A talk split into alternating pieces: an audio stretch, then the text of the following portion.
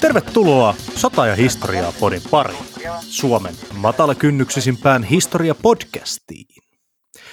Tänään meillä on aiheena Suomen ja ehkä jopa kenties maailman historian legendaarisin tarkka ampuja Simo Häyhä. Tosiaan tämä on ensimmäinen jakso viiden jakson sarjassa, jossa käydään läpi Suomen viime sotia, jotka on toteutettu turvallisuuden tukisäätiön ja kaatuneiden muistosäätiön avustuksella. Tässähän tulee seuraavan viiden kuukauden aikana kerran kuukaudessa siis yksi näitä ö, säätiöiden avustuksella toteutettuja jaksoja, jotka kertoo viime sodista, ja sitten toinen aina kuukauden jaksoista, koska näähän tulee kaksi kertaa kuukaudessa podi ulos, niin tota, toinen jakso tulee sitten aina olemaan jotain ei Suomen toiseen maailmansotaan liittyvää. Juuri näin. Yritetään pitää jotain variaatiota kuitenkin tässä hommassa. Emme ole Suomen toisen maailmansotien podcast, vaan sota- ja historiaa podcast. Mutta tänään todellakin puhutaan toisesta maailmansodasta ja ehkä legendaarisimmasta suomalaisesta sotasankarista, joka on maailman maineeseenkin noussut, Simo Häyhä, maailman historian tehokkaimmaksi tarkkaampujaksi tituleerattu sotilas. Näin on. Häyhähän on siis saanut maailman mainetta kaikkien aikojen tappavimpana tarkka ampujana ihan ulkomaita asti. Mielestäni on kirjoitettu tuolla Rapakon toisellakin puolella parikin kirjaa, ja mieshän esiintyy esimerkiksi muutamassakin metallimusiikin kappaleessa. Joo, ollaan Sabattonia kuunneltu. Näin. Siis onhan niinku tavallaan Simo Häyhän legenda, tämmöinen äh, hiljainen metsien mies, joka suorittaa pyyteettömästi tehtävänsä isänmaata kohtaan ylivoimaista vihollista vastaan, niin onhan siinä niin kuin tavallaan mielenkiintoinen ja varmasti yli aikojen ja yli, yli kulttuurien ihmisiä koskettava tarina.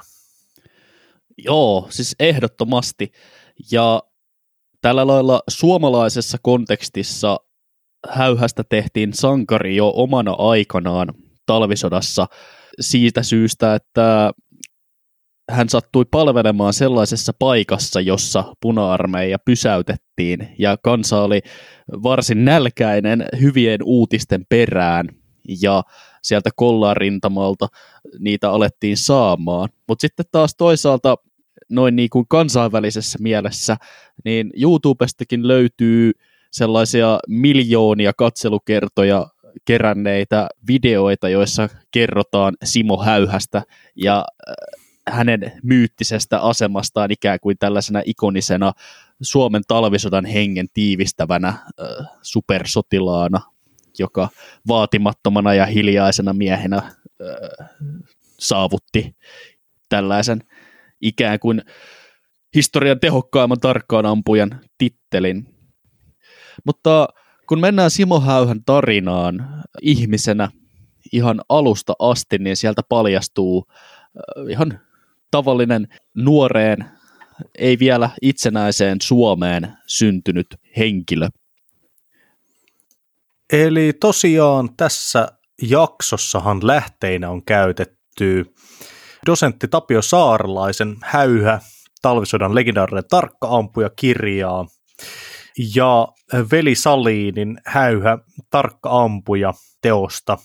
Tämä saarlaisen teos on mielenkiintoinen siitä, että se, on niinku, että se perustuu monen kymmenen vuoden observaatioihin ja toisaalta saarlainen on itse käynyt häyhää tämän kirjan tiimoilta monta kertaa jututtamassa, kun taas sitten tämä Veli Salinin teos on ehkä enemmän tämmöinen vähemmän akateeminen, mutta antaa vähän värikynää tapahtumille.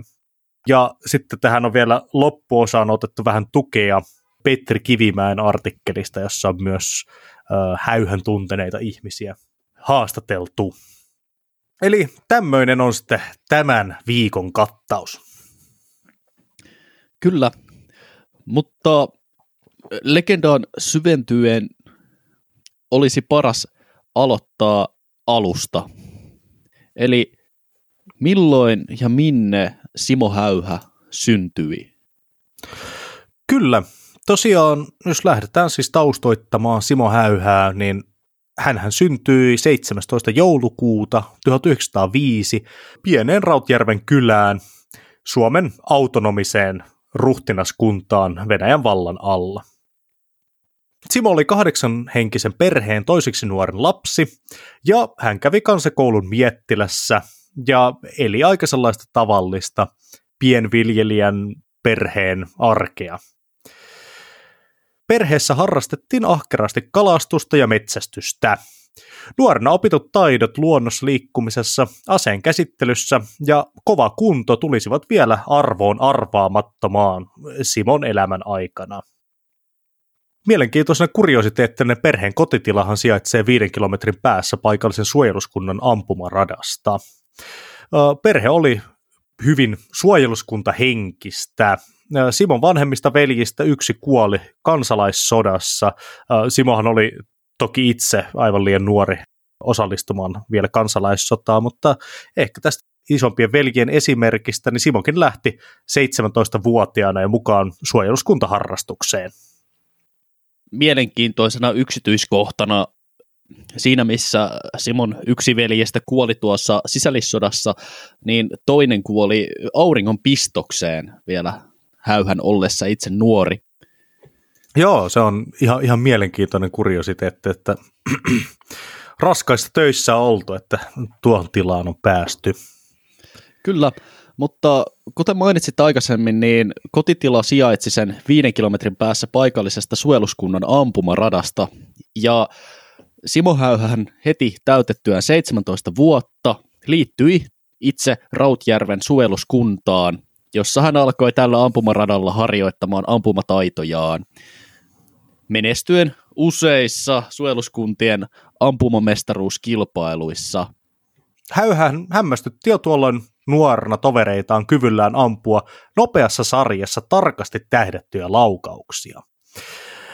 Kerrotaanpa hänen erään kilpailun aikana ampuneen minuutin sisään 300 metrin tauluun 16 laukausta kiväärillään, johon syötettiin siis yksi patruuna kerrallaan, koska näissä sen ajan suojeluskultakivääreissä, niissähän ei ollut vaihdettavaa lipasta, vaan kysymyksessä oli semmoinen integroitu lipas, johon sitten laitetaan viisi panosta kerralla.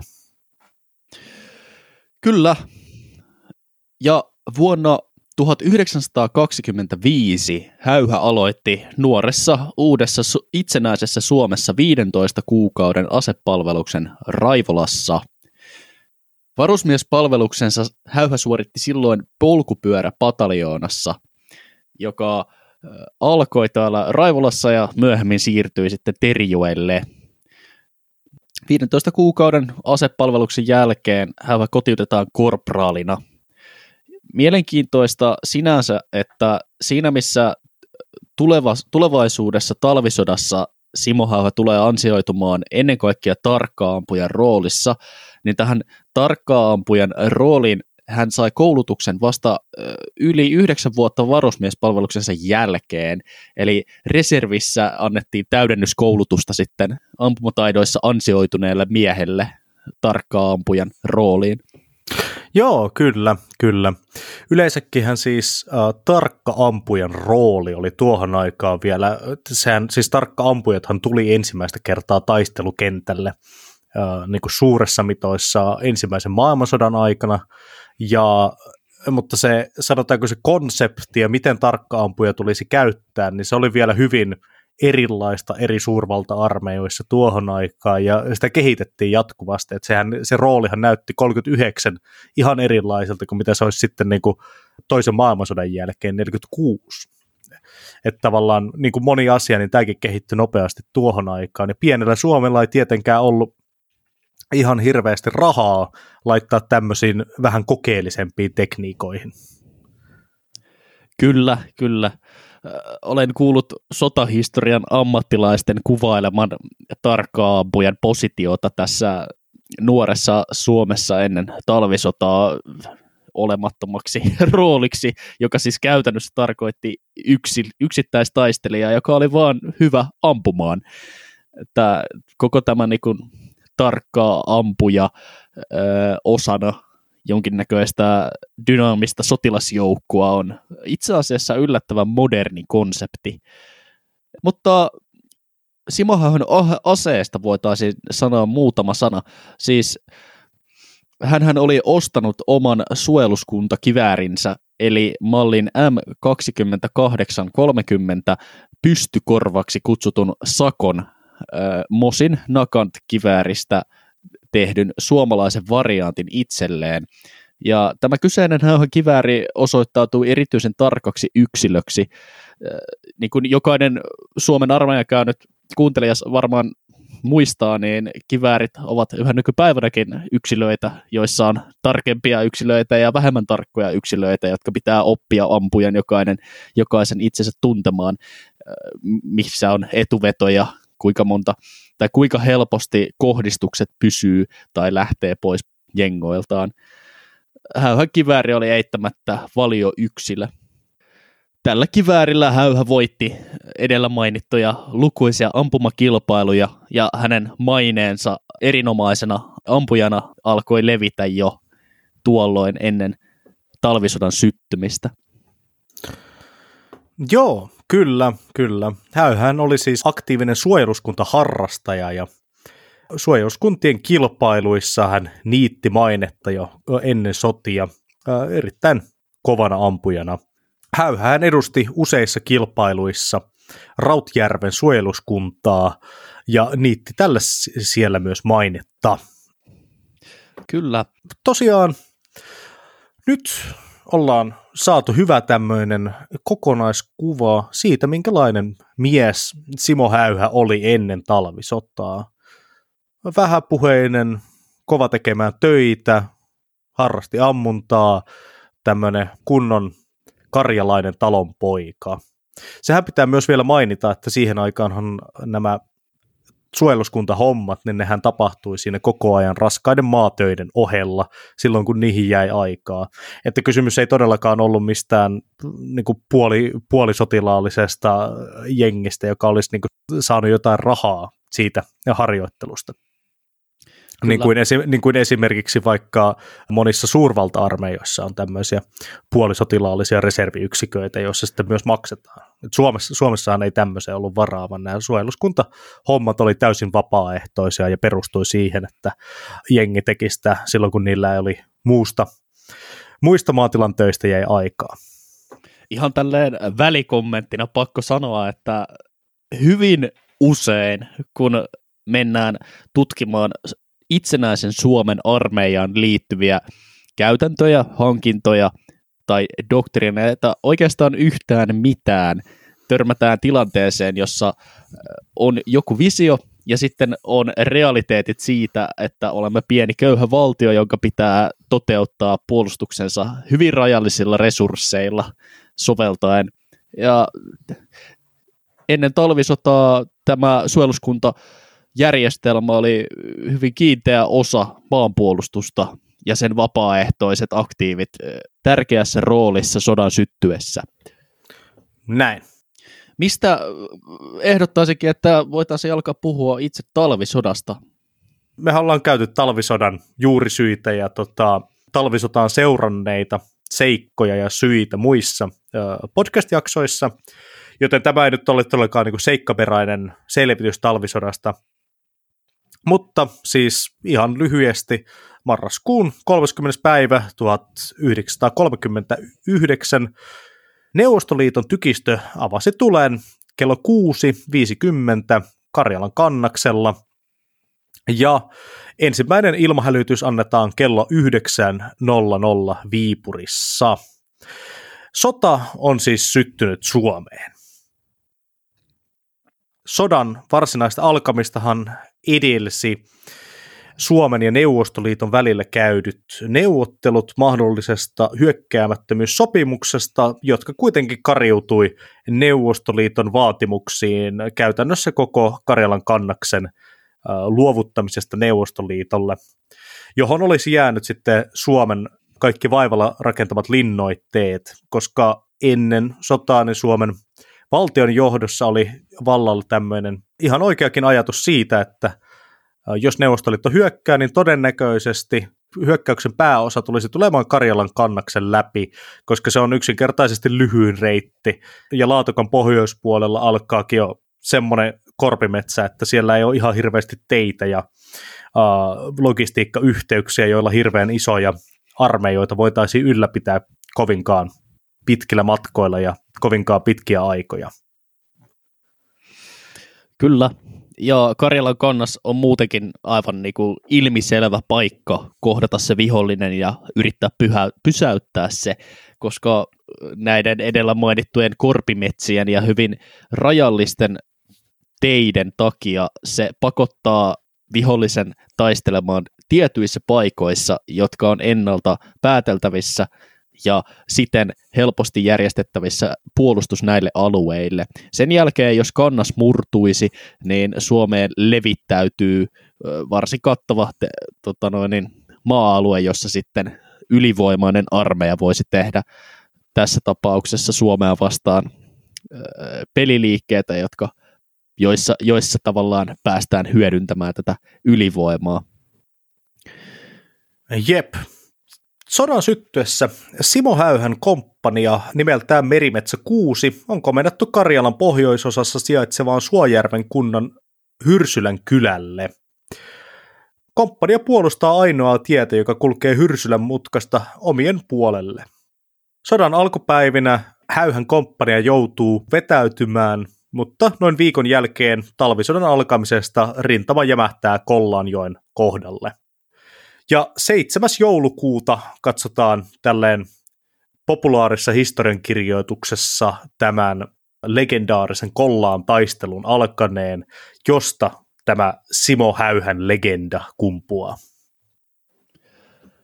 Kyllä, ja Kolla onkin sillä lailla mielenkiintoinen piste kartalla, että kun miettii sodan syttymistä, nyt kuulijat voi oikeastaan hieman peilata tätä koko ideaa talvisodasta meneillään olevaan Ukrainan sotaan, jossa ensipäivät oli kaaosta, jossa vihollinen lähestyy uhkaavasti ja niin kuin, keskiverto kansalaiselle saapuvat tiedot ovat hyvin hajanaisia ja huolestuttavia. Siispä se, että rintama alkaa pitää sellaisessa paikassa kuin Kollaanjoki on varsin tärkeä viesti medialle ja osittain propagandan väline. Ja siksi osittain Simo Häyhä sattui olemaan tavallaan oikeassa paikassa oikeaan aikaan muodostuakseen tällä, myöhemmin tällaiseksi yksittäisen taistelijan legendaksi.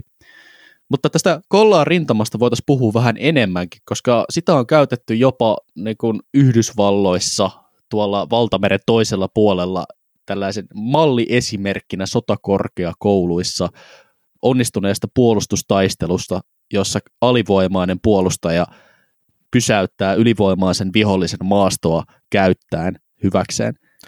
Joo, Eli siis jos lähdetään puhumaan tästä Kollaan taistelun miljööstä ja tästä Kollaan joesta, niin ihan ensimmäiseksi pitää ottaa huomioon, että me ollaan puhuttu joidenkin ihmisten kanssa, jotka on oikeasti käynyt tuolla Kollaanjoella, ja se ilmeisestikään, se ei, jokki on vähän harhaanjohtava nimitys, että se on enemmän sellainen glorifioitu puro. Että siitä ilmeisesti pääsee kahlaamaan yli useimmista kohdista. Tämä Kollaan rintama sijaitsee Laatokan pohjoispuolella, eli siis nykyään se olisi niin kuin Venäjän alueella tämä Laatokon koko se pohjoispuolinen Karjala oli silloin ja on yhä edelleen erittäin harvaan asuttua aluetta, jossa on siis valtavia metsiä ja soita, joissa on siis ihan kahden käden laskettava määrä teitä. Tämän lisäksi vielä talvisodassahan taistelut käytiin etenkin täällä Laatokan pohjoispuolella äärimmäisissä jopa miinus 40 asteen pakkasissa. Tämä koko Kollaanjoen hyökkäyshän oli jo syntyessään melkeinpä Neuvostoliitolle taktinen tappio. Koska siis, niin kuin aikaisemmin sanoin, oli vain muutamia teitä, joita Neuvostoliiton ylivoimainen raskas kalusto pystyi käyttämään. Neuvostoliitolla oli tankkeja, raskasta tykistöä, kaikkea mahdollista, mitä nyt suurvalta-armeijalla voi olla, mitä Suomella ei ollut. Mutta tämä antoi suomalaisille tietynlaisen edun, koska suomalaiset taistelijat tuolla Karjalan kannaksen pohjoispuolella etenkin oli koulutettu liikkuvaan suksilla käytävään sodankäyntiin. Mielenkiintoisena kuriositeettina pitää ottaa vielä, että talvisodassa Neuvostoliiton käyttämistä joukoista iso osa oli itse asiassa Neuvostoliiton eteläosista, mikä johti myös siihen, että siellä oli aika vähän hiihtotaitoista jengiä, ainakin tota, taistelu alku, aluksi. Et kyllähän sitten niin sodan kuluessa, niin kyllähän neuvostoliittolaisetkin oppi hiihtämään ja niillekin toimitettiin suksia silleen, mutta sodan alkuvaiheessa se oli niin kuin, tota, neuvostojoukkojen hiihtokyky oli käytännössä olematon.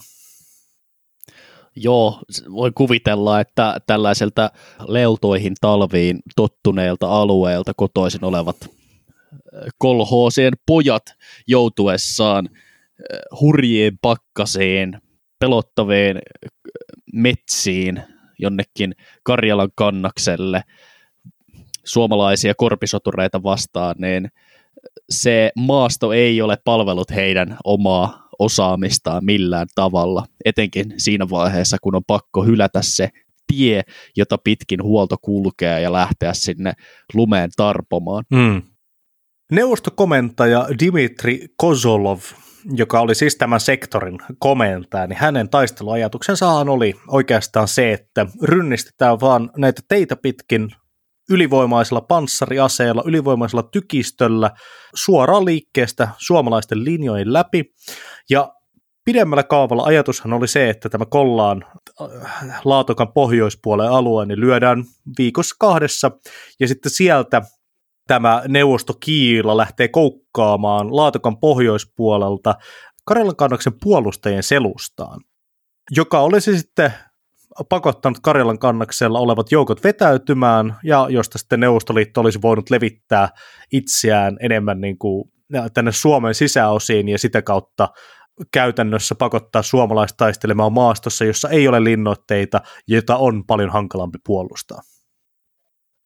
No, Simo Häyhä on nyt sodan ensimmäisinä päivinä lähetetty rintamalle, ja taistelut ovat alkaneet. Puhutaan hetki Simo Häyhön omasta joukko-osastosta, koska sekin on hyvin mielenkiintoinen tavallaan. Juuri näin. Nimittäin Häyhä ei ollut ainut eräänlaiseksi legendaksi noussut mies omassa joukko-osastossaan. Hän palveli täällä Kollaan rintamalla muun muassa jalkaväkirykmentti 34. Aarne Marokon kauhu juutilaisen kuudennessa komppaniassa. Ja tämä Marokon kauhu lisänimi on komppanian päällikölle peruja siitä, että omana aikana varsin harvinaislaatuisesti tämä mies oli palvellut Ranskan muukalaislegioonassa ennen talvisotaa ja kohosi eräänlaiseksi legendaksi itsekin. JR 34 komentaa Everstiluutnantti Wilhelm Teittinen ainakin piti juutilaista suuressa arvossa, ja Teittinen arvosti etenkin juutilaisen kylmäpäisyyttä ja hänen tapaansa valaa rohkeutta miehistöön esimerkillään ja taisteluhengellään. Tästä juutilaisen taisteluhengestä voisikin vähän puhua, koska Juutilainen oli aikamoinen PR-mies. Hän osasi kyllä hyödyntää oman osastonsa voittoja varsin etevällä tavalla. Joo, kyllä. Siis tämä kollaa kestää ja tämä niinku kollaan henki. Tämähän oli jo omana aikanaan tämmöinen talvisodan hengen kulminoituma ja tämmöinen selvin osoitus Suomen kansasta, joka yksissä tuumin nousee – täyttämään velvollisuutensa ja taistelemaan ylivoimaista miehittäjää vastaan tyyppisesti. Että Juutilainenhan oli kyllä, kertoi kyllä ihan kaikille, ilmeisesti myös aikalaiskertomusten mukaan etenkin sen jälkeen, kun ottanut vähän vi- miestä väkevämpää, niin tota, kertoi hyvin mielellään kaikenlaisia urrotekoja tuolta Marokosta.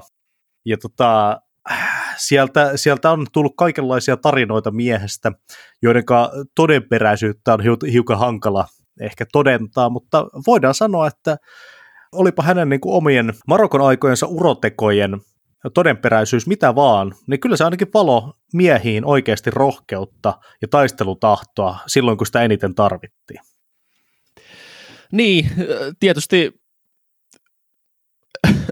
se on siinä vaiheessa hieman yhdentekevää, että onko tarinat jostain uroteoista Marokossa kuinka pitkälti totta vai ei, jos nämä tarinat valavat uskoa siihen komppanian miehistöön siitä, että meillä on etevä komppanian päällikkö. Ja etevähän Juutilainen varmasti oli. Tavallaan voisi sanoa, että näiden kahden miehen legendat jo aikanaan ja etenkin sotien jälkeen ikään kuin ruokkivat toisiaan. Joo, kyllä, näinhän se on, näinhän se on. Häyhän oli hyvin mielenkiintoisesti sodan alkaessa, 34-vuotias, eli yllättäen vanha ukko. Ei todellakaan mistään ihan nuorimmasta päästä, etenkin jos katsoo nykyajan niin sodan sijoituksia, että harvoin sinne yli kolme vitosia enää lähetetään. Ainakaan Joo, niin kuin ihan perus jalkaväehommi. E-, etulinjan äijät tuppaa olemaan vähän sellaista parikymppistä porukkaa. Mutta tämä ikä soi häyhälle tiettyjä etuja. Esimerkiksi elämänkerran häyhästä kirjoittanut sotatieteiden tohtori dosentti Tapio Saarelaisen mukaan, niin maanviljelijänä elantonsa ansainnut häyhä tunsi luonnon ja osasi käyttää sitä hyvin tehokkaasti hyväkseen myös taistelussa, ei pelkästään metsästyksessä ja maanviljelysammatin harjoituksessa. Näistä häyhän ö, taistelutaktiikoista voitaisiin kertoa hieman. Häyhän oli niin kuin, kehittänyt kokonaan oman taiteensa tällaiselle talvisodan käynnille ja yksittäisen tarkkaampuja tyyppisen taistelun käymiselle. Esimerkiksi Häyhä tykkäsi käyttää huolella valmistelemia tuliasemia, jotka hän oli tiedustellut etukäteen, jossa oli käytetty hyväkseen ymmärrystä maastosta ja siitä, että mikä paikka on otollinen asemalle ja mikä ehkä ei. Häyhä siirtyi näihin asemiin aina aamun ennen aamun valkenemista ja pysyi niissä koko päivän poistuen vasta auringonlaskun jälkeen. Päivän aikana äyhä piti itsensä lämpimänä varsin tujulla kerrospukeutumisella ja taskuihin varastoiduilla sokeripaloilla ja leivän palasilla, joista sai sillä lailla energiaa, että pystyi olemaan tuliasemassa liikkumattomana tuntikausia pakkasessa – kaikesta huolimatta Häyhä on itse kertonut, että paksusta vaatekerrasta ei ollut niin paljon apua, etteikö sitten päivän päätteeksi olisi ollut ihan turta siitä makailusta. Mutta vähempi mies olisi varmaan palelluttanut itsensä. Niin, niin. Mielenkiintoisestihan tota, Häyhä ei ilmeisesti nauttinut yhtään nestettä kuitenkaan koko päivänä, joka ilmeisesti on johtunut siitä, että termarit on ollut tuohon aikaan vielä sen verran kallista tavaraa, että sitä ei Suomen armeijalla ollut jakaa. Tietenkin pieni ja köyhä valtio silloin, kun oltiin, niin sotilaille jaettiin oikeastaan ainoastaan se välttämättömin. Joo, siinä on niin sanotusti pitänyt nojata omaan ammattitaitoon eikä luottaa siihen, että valtio tarjoaa kaiken koulutuksen ja materiaalin. Hmm. Veikkaan, että kuka tahansa ei tässä tilanteessa olisi näitä kaikkia kikkoja tuntenut. Tietysti jos mies on koko ikänsä melkein samoissa maastoissa tai vähintäänkin samanlaisissa maastoissa ympäri vuoden metsästänyt, liikkunut ja tehnyt fyysisesti raskasta työtä, niin siinä on tullut oppineeksi samalla, että miten pitää pukeutua talvella, jos haluaa pysyä lämpimänä ja niin päin pois. Hmm, kyllä, kyllä. Mielenkiintoisesti on Häyhä kuvailee suurinta osaa kollaa rintamalla viettämästään ajastaan suhteellisen kaavamaisesti. Tähänkin siis omaan kuvaukseen on käytetty lähteenä tätä dosentti Saarlaisen kirjaa ja hänen tekemiään haastatteluita.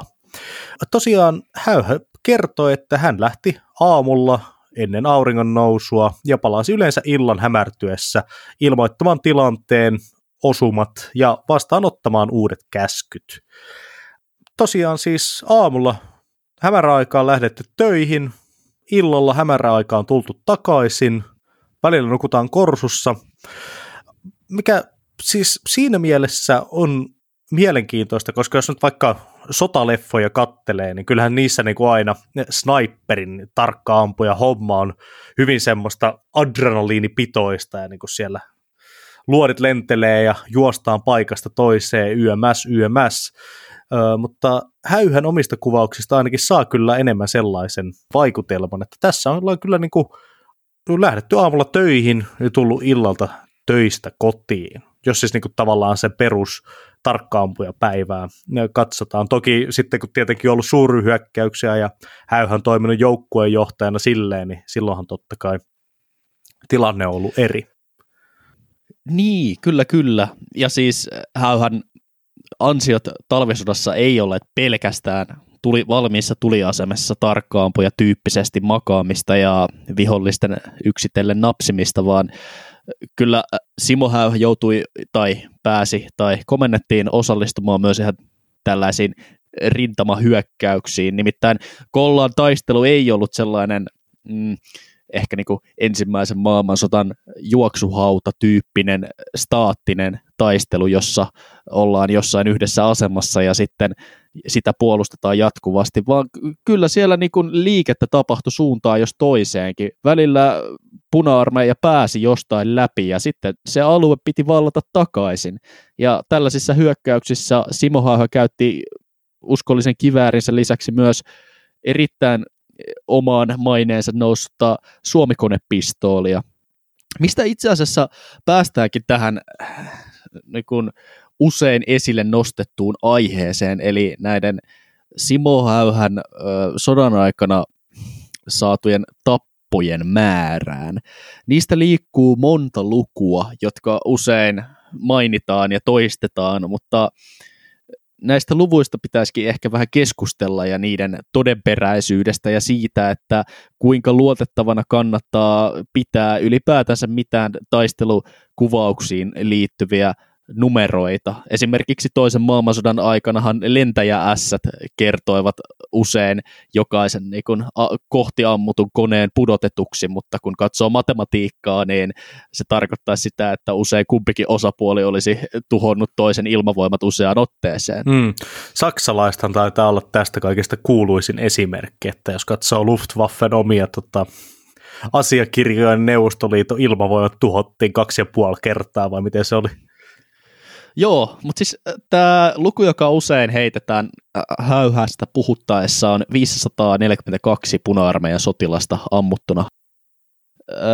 Sitten kansallisbiografia julkaiseman historian dosentti Risto Marjomaan artikkelin mukaan oikea uhriluku voisi olla jotain noin 200 sotilasta, mikä siis sekin olisi aivan tajuton määrä, koska tässä pitää ymmärtää, että häyhä oli rintamalla hyvin rajallisen ajan. Kuinka monta päivää talvisota edes kesti? 105 päivää.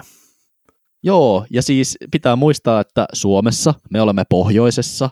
Täällä on talvisin hyvin pimeää ja se aika vuorokaudessa, kun on valoa silleen, että voi tähystää tehokkaasti ja toimia tarkkaan ampujana on hyvin rajallinen. Eli kyllä siinä on niin, kuin niin sanottuja sotilaan töitä tehty ihan urakalla, oli sitten luvut jossain viidessä, viidessä sadoissa tai kahdessa sadoissa. Niin, Simo Häyhön tapoista pitää ottaa vielä semmoinen huomioon, että osahan niistä tapahtui tässä tarkkaampujen roolissa, ja sitten osahan tapahtui sitten pikakiväärillä tai konepistoolilla tässä tota, niin kuin ryhmänjohtajan roolissa, että kaikkia kuitenkaan ihan perus pystykorvalla ää, saatu. Mutta anyways, oli miten oli, niin erittäin vaikuttava mies kaiken kaikkiaan noin lyhyessä ajassa sotilastaidoiltaan. Kyllä, ja näistä talvisodan ansioista ainutlaatuisia tekee myöskin se, että ne on suoritettu va- todella vaativissa olosuhteissa, todella alkeellisilla resursseilla. Häyhän ei käyttänyt esimerkiksi mikä näköisiä kiikaritähtäimiä kiväärissään, vaan ihan niin perinteinen tota, pystykorvan rautatähtäin käytössä. Ja kaikki tämä saavutettiin sen noin kolmen kuukauden sisällä ennen kuin Simo Häyhä lopulta haavoittui hieman ennen talvisodan päättymistä. Hmm. Tosiaan Häyhän haavoittui kasvojen vasemmalle puolelle osuneesta räjähtävästä luodista 6. maaliskuuta 1940, eli vajaa pari viikkoa ennen kuin rauha julistettiin Suomen ja Neuvostoliiton välille. Tässä kohtaa joku saattaa raapia päätään ja miettiä, että hetkinen, eikös häyhä haavoittunut talvisodan viimeisenä päivänä, joka tuntuu olevan todella yleinen myytti tai väärinkäsitys, mikä elää vieläkin etenkin ulkomaalaisessa mediassa, joka johtuu ilmeisesti siitä, että kun häyhälle anottiin Mannerheimin ristiä, niin oltiin käytetty väärää päivämäärää ha- haavoittumiselle. Tästä syystä näistä tämä väärä päivämäärä on nykypäiväänkin asti kulkeutunut. Toisaalta voi nähdä ihan senkin, että esimerkiksi ulkomaalaisissa medioissa on ollut tarvetta vielä eh, vähän dramatisoida tapahtumia, koska kyllähän se nyt kuulostaa siinä mielessä jotenkin ehkä dramaattisemmalta, että tämä legendaarinen taistelija sitten olisi vihdoin haavoittunut sodan viimeisenä päivänä. Niin, onhan se minun mielestä silti aika poeettista, että kun monien kirurgisten operaatioiden ja henkensä kanssa kamppailun jälkeen häyhä palasi sairaalassa tajuihinsa 13. maaliskuuta, niin tämä oli se päivä, kun rauha lopulta solmittiin. Ikään kuin joku lupaus Belias Mertin valkoisen kuoleman, nämä ovat siis Simo Häyhälle annettuja lisänimiä rintamalta, paluu olisi säikäyttänyt puna-armoja niin pahan päiväisesti, että kun hän heräsi sairaalassa, niin rauha sitten solmittiin. Jep. Hyvin mielenkiintoisesti tosiaan nämä räjähtävät luodit, joita neuvostoliittolaiset käytti, oli kielletty Haagin sodankäynnin oikeussääntöjä koskevassa sopimuksessa jo 1899, mutta tämähän ei tosiaan ilmeisesti itänaapurin poikia ihan hirveästi kiinnostanut. Nämä Mä luin siis tässä, kun tehtiin taustatyötä tätä jaksoa varten hiukan näistä räjähtävistä luodeista, niin räjähtävien luotien ideana oli ilmeisesti kaksin vertainen vaikutus viholliseen. Ensimmäinen oli se, että kun räjähtävän luodi ampuu sinne vihollisen suuntaan, niin kun se osuu johonkin kovaan, esimerkiksi tässä tapauksessa varmaan useimmiten puuhun, kun luoti räjähtää, se kuulostaa siltä, että sun lähellä ammutaan, että se laukaus ei tulisi jostain kauempaa, vaan että se, että se tulisi esimerkiksi jostain niin kuin omien joukkojen keskeltä, mikä, mikä helposti sitten aiheuttaa kaaosta tai sekaannusta vihollisissa. Ja sitten toinen syy käyttää näitä oli ihan yksinkertaisesti se, että kun luoti räjähtää ihmisen lihassa, niin se aiheuttaa todella, todella groteskin näköisiä vammoja ja yleensä tappaa muutamien minuuttien aikaa uhrinsa verenvuotoon. Ja tällä olisi myös ollut niin kuin psykologinen vaikutus vastustajiin. No olihan tuossa psykologisia vaikutuksia jo kerrassaan. Niin kuin se aiheuttaa hämmennystä ja sekaannusta, räjähdykset kaikuu siellä lähtöpäässä ja vieressä, ja kuulostaa varmaan siltä, että räjähtäviä luoteja käyttävä osasto on varsin monilukuisempi kuin todellisuudessa on. Mm. Ja sitten tämä äh, vammapuoli. Oikeastaan on pieni ihme, että Simo Häyhä ei kuollut vammoihinsa. Siis harva saa räjähtävästä luodista päähän osuman ja selviää siitä vielä kertomaan tarinaa. Kyllä, kyllä. Häyhähän oikeastaan selvisi lähinnä, äh, lähinnä sen ansiosta, että siinä oli toverit lähellä, jotka sai nopeasti evakuoitua häyhän pois siitä, ja häyhä sai myös erittäin ammattitaitoista ja osaavaa sairaanhoitoa sitten, kun pääsi sairaalaan asti. Tähän Simo Häyhän haavoittumiseen liittyy myös yksi sellainen varsin yleinen harhaluulo siitä, että Simo Häyhä haavoittui tästä räjähtävästä luodista häntä metsästäneen puna-armeijan tarkkaampujen toimesta. Tämä ei kuitenkaan ole ihan todenmukaista, sillä Häyhä haavoittui osallistuessaan itse hyökkäykseen osana muuta joukkoa ja on jäänyt tuntemattomaksi, että mistä tämä luoti hänen naamaansa oikein päätyi, mutta kysymys ei ollut tällaisesta tarkkaa ampuja, metsästää toista tarkkaa ampujaa tilanteesta, niin kuin se usein monissa lähteissä on esitetty. Miehelle tehtiin tosiaan vuosien saatossa yhteensä 26 leikkausta kaiken kaikkiaan. Ja näiden leikkausten ansiosta häyhä toipui kaikki olosuhteet huomioon ottaen todella hyvin. Mies eli vielä pitkän elämän ja jatkoi aktiivista elämäntapaansa vielä vuosikymmeniä. Toipumisessa tärkeimmäksi seikaksi Häyhä itse sanoi kovan peruskunnon, joka oli hankittu nuoruuden kovalla työllä ja urheilulla. No, miten Häyhä sitten palkittiin kaikista näistä uroteoistaan? Simo Häyhälle myönnettiin saavutuksistaan ensimmäisen ja toisen luokan vapauden ristit ja Kollaan hopeinen risti. Hän sai myös palkinnoksi jo sodan aikana ruotsalaisen Eugen Johanssonin lahjoittaman kiväärin. Tämä Eugen Johanssonin lahjoittama kivääri, joka myöhemmin Häyhällä oli käytössä pitkä, pitkän aikaa metsästyskiväärinä sodan jälkeen, on nykyään sotamuseon kokoelmissa, ja sieltä sen voi käydä yhä tänäkin päivänä bongailemassa. Se kivääri, millä Häyhä oikeastaan suurimman osan näistä tarkkaupuja hommistaan teki tuolla kollaarin tavalla, niin se jäi sinne kollaaseen, niin sitä ei ole koskaan ainakaan todistettavasti löydetty. Hmm. Joo, siinä varmaan, kun on saanut osuman räjähtävästä luodista kasvoihin, niin voi olla, että se kivääri ei enää muistu mukaan, jos se sattuu johonkin jontkaan jäämään. Joo, näinhän se on, näinhän se on. Sinänsä mielenkiintoista, että Häyhälle esitettiin Mannerheimin ristiä talvisodan jälkeen, mutta sitä ei koskaan myönnetty. Ja tämä ilmeisesti johtuu siitä, että vaikka Simo Häyhän sankariteot eittämättä olisivat Mannerheimin ristin veroisia olleet, hän taisteli väärässä sodassa. Nimittäin asetus Vapauden ristin ensimmäisen ja toisen luokan Mannerheimin risteistä annettiin vasta 16. joulukuuta 1940. Eli talvisodan ansioista tehtiin vajaat 500 nimitysesitystä, mutta pelkästään talvisodan urotöistä ei loppujen lopuksi myönnetty kellekään Mannerheimin ristiä. Näin kertoo siis Savon Sanomien haastattelussa Mannerheimin risti Ritarien säätiön pääsihteeri everstiluutnantti EVP Pekka Kouri. Kyllä sitä tässä tulee väkisinkin mieleen, että kyllähän Simo olisi uroteoistaan tuon Mannerheimin risti ansainnut. No, Mannerheimin ristiä ei saatu, mutta valtio kuitenkin antoi sotien jälkeen Simo Häyhälle Ruokolahdelta maatilan, ja täällä maatilalla sitten haavoittumisestaan toipumisen jälkeen, niin Simo Häyhä jatkoi harrastuksiaan, ja hänen kanssaan Hirvimetsällä vieraili muun muassa äh, muuan presidentti Urho Kekkonen. Ilmeisesti aikalaiskirjoitelmien mukaan niin saalistakin tuli tuolta hirvireissulta.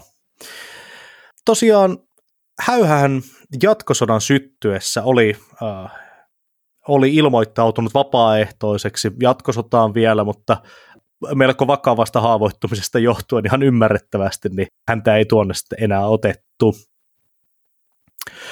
Häyhä teki töitä jatkosodan aikana hevosten ottolautakunnassa, jonka tehtävänä oli hakea hevosia sekä kärryjä sotilastarpeisiin Suomen armeijalle. Siis tavallaan otettiin näitä tarpeita yksityishenkilöiltä, lähinnä maatiloilta, ja sitten annettiin armeijan käyttöön jonkinlaista rahallista korvausta vastaan. Häyhän ei koskaan mennyt sodan jälkeen naimisiin, vaan eli poikamies elämää päiviensä loppuun asti. Kyllä, ja kuten tässäkin meidän sotaa ja historiaa podin jaksossa ollaan keskitytty Simo Häyhän saavutuksiin talvisodassa ja tähän hänen sotilasuraansa osittain siitä syystä, että eittämättä mies oli erittäin vaatimaton ja hänestä ei kovin montaa lähdettä noin niin kuin sotien ulkopuolelta löydy se, sen suhteen, että minkälainen mies Simo Häyhä oli ja mitä hän oikein teki. Kuitenkin Simo Hauhan hyvin tuntenut Harri Tonder on myöhemmin antanut haastatteluita, joissa hän on kuvannut, että Simo Häyhää vaivasi usein yksinäisyys sotien jälkeen. Ja hän usein vaatimassa, pienessä vaatimattoman näköisessä talossaan ei oikein viihtynyt Ruokolahdella, vaan vietti aikaa muun muassa perheenjäsentensä ja ystävien luona – Pitää kyllä todeta kaiken totuuden nimissä, että Simo Häyhää koskeva kirjallisuus on kyllä äh, Mä olisin itse nimennyt tämän törni, törni-efektiksi, mutta se pitäisi ehkä nimetä uudestaan Simo Häyhä-efektiksi. Siis se on tämmöinen, mitä tapahtuu tämmöisten merkittävien historiallisten legendaaristen taistelijoiden tai muutenkin historiallisten henkilöiden ympärillä, kun heistä he eivät ole itse kirjoittaneet juurikaan mitään, tai sitä ei ainakaan mitään jäänyt jälkipolville. Heistä ei välttämättä ole aika, niin kuin heidän omana aikanaankaan kirjoitettu niin paljon, ainakaan niin kuin ensikäden lähteitä. Ja just kuitenkin tätä tilausta esimerkiksi Törnistä ja Häyhästä kertovalle kirjallisuudelle on, niin monesti sitten kirjailijat menee vähän tämmöiseen, että sit nä- näissä kirjoissa on joko ruvetaan analysoimaan todella, todella pikkutarkasti uh, jotain Simo Häyhän laukaisutekniikkaa, tai sitten ruvetaan vähän värittelemään tämmöisiä yksityiskohtia, uh, mitä ei voida niin kuin akateemisesti pitää varsinaisesti niin kuin hyvänä historian kirjoituksena, koska eihän kukaan voi tietää, mitä tiet, tietty sota, sotilas on sanonut tiettyä hetken toiselle sotilaalle siinä taistelun tiimelyksessä, jos eivät nämä, nämä sotilaat ole itse siitä kertoneet. Kyllä, siis niin kun historiallisesta totuudenmukaisuudesta kiinnostunut kuulija kannattaa kiinnittää huomiota siihen, että jos jossain sotakirjallisuudessa kirjailija menee esimerkiksi Lauri Törnin tai Simo Häyhän pään sisään ja kertoo, että mitä hän on ajatellut, niin siinä on kyllä silloin menty tulkinnan puolelle. Et Häyhästäkin on tosi paha sanoa, koska hänellä ei ollut niin, kuin niin sanotusti suuret piirit, eikä hän pitänyt itsestään meteliä. Öö, kaiken kaikkiaan se, minkälainen ihminen ihmisenä ja tällaisena yksittäisenä henkilönä häyhä oli sotien ulkopuolella, jää sitten hänen tunteneiden ihmisten kertomien tarinoiden varaan. Niin, niin. Ja tämä on just hyvin mielenkiintoinen, koska usein tämmöiset hahmot, niin ne on hyvin mielenkiintoisia ja ne, niistä, ne herättää tunteita ja sitten yksinkertaisesti Simo Häyhä henkilönä myy maailmanlaajuisestikin. Joo, onhan tässä nyt niin kuin sellaiset legendan ainekset. Ja kuten silloin aikaisemmin sanottiinkin, niin tietyllä tavalla Häyhästä on tullut myös talvisodan hengen sellainen kulttuurinen ikoni. Se kuvastaa paljon tällaisia niin kuin suomalaiseen kansallisidentiteettiin liitettyjä piirteitä, hiljaisuus, vaatimattomuus, ahkeruus, ja sitten tällä niin kuin, aivan erinomainen suoritus siellä taistelukentillä. Hmm. Kyllä. Kuitenkin pitää muistaa, että arvitta sodista ei päästy, että Simo eli talvisodan jälkeen koko elämänsä kasvoista muotopuolena ja tämän hänen ystävänsä Tonderin mukaan häne, hänellä oli myös paljon vihamiehiä, talvisodan jälkeen. Häyhä oli laajalti tunnettu mies jo siellä sodassa saamansa lehdistöhuomion takia. Kuten silloin sanottiin, niin Häyhästä nostettiin tällainen legenda jo omana aikanaan, koska kansa ikään kuin jako, janosi silloin hyviä uutisia, ja kun niitä alkoi tulemaan, niin siitä otettiin kaikki kierrokset irti. Hmm. Sitten myöhemmin sodan jälkeen se vaikutti sillä tavalla, että Häyhä ei pitänyt kovin niin kuin, julkisista tilaisuuksista ja väenpaljouksista, eikä mielellään antanut itsekään haastatteluita.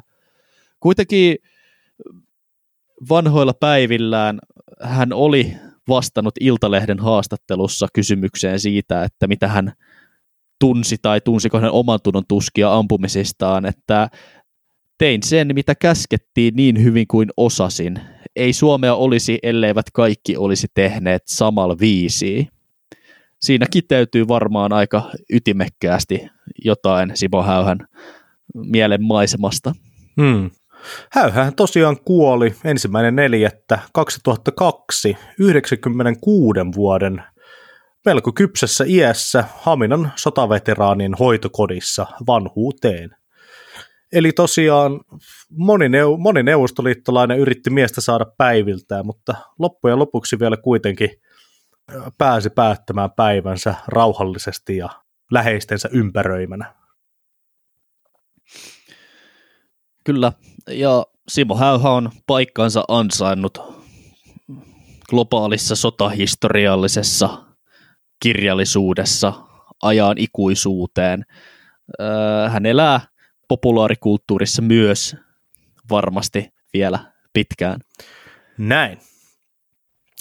Mutta semmoinen oli tämä Simo Häyhästä kertova sotaa ja historiaa podin episodi. Kiitos kaikille kuulijoille. Tämä oli siis ensimmäinen meidän viisiosaista sarjasta, joka ilmestyy kerran kuukaudessa tammikuuhun asta, jossa käsitellään näitä Suomen viime sotia. Ensi viikolla sitten jotain hiukan vähemmän toiseen maailmanstaan liittyvää, mutta taidetaanpa vieläkin kyllä pysyä kotimaan kamaralla. Hmm, se nähdään sitten. Ja kuten aina, meillähän pitää olla näissä jaksojen lopuissa jonkinlainen opetus.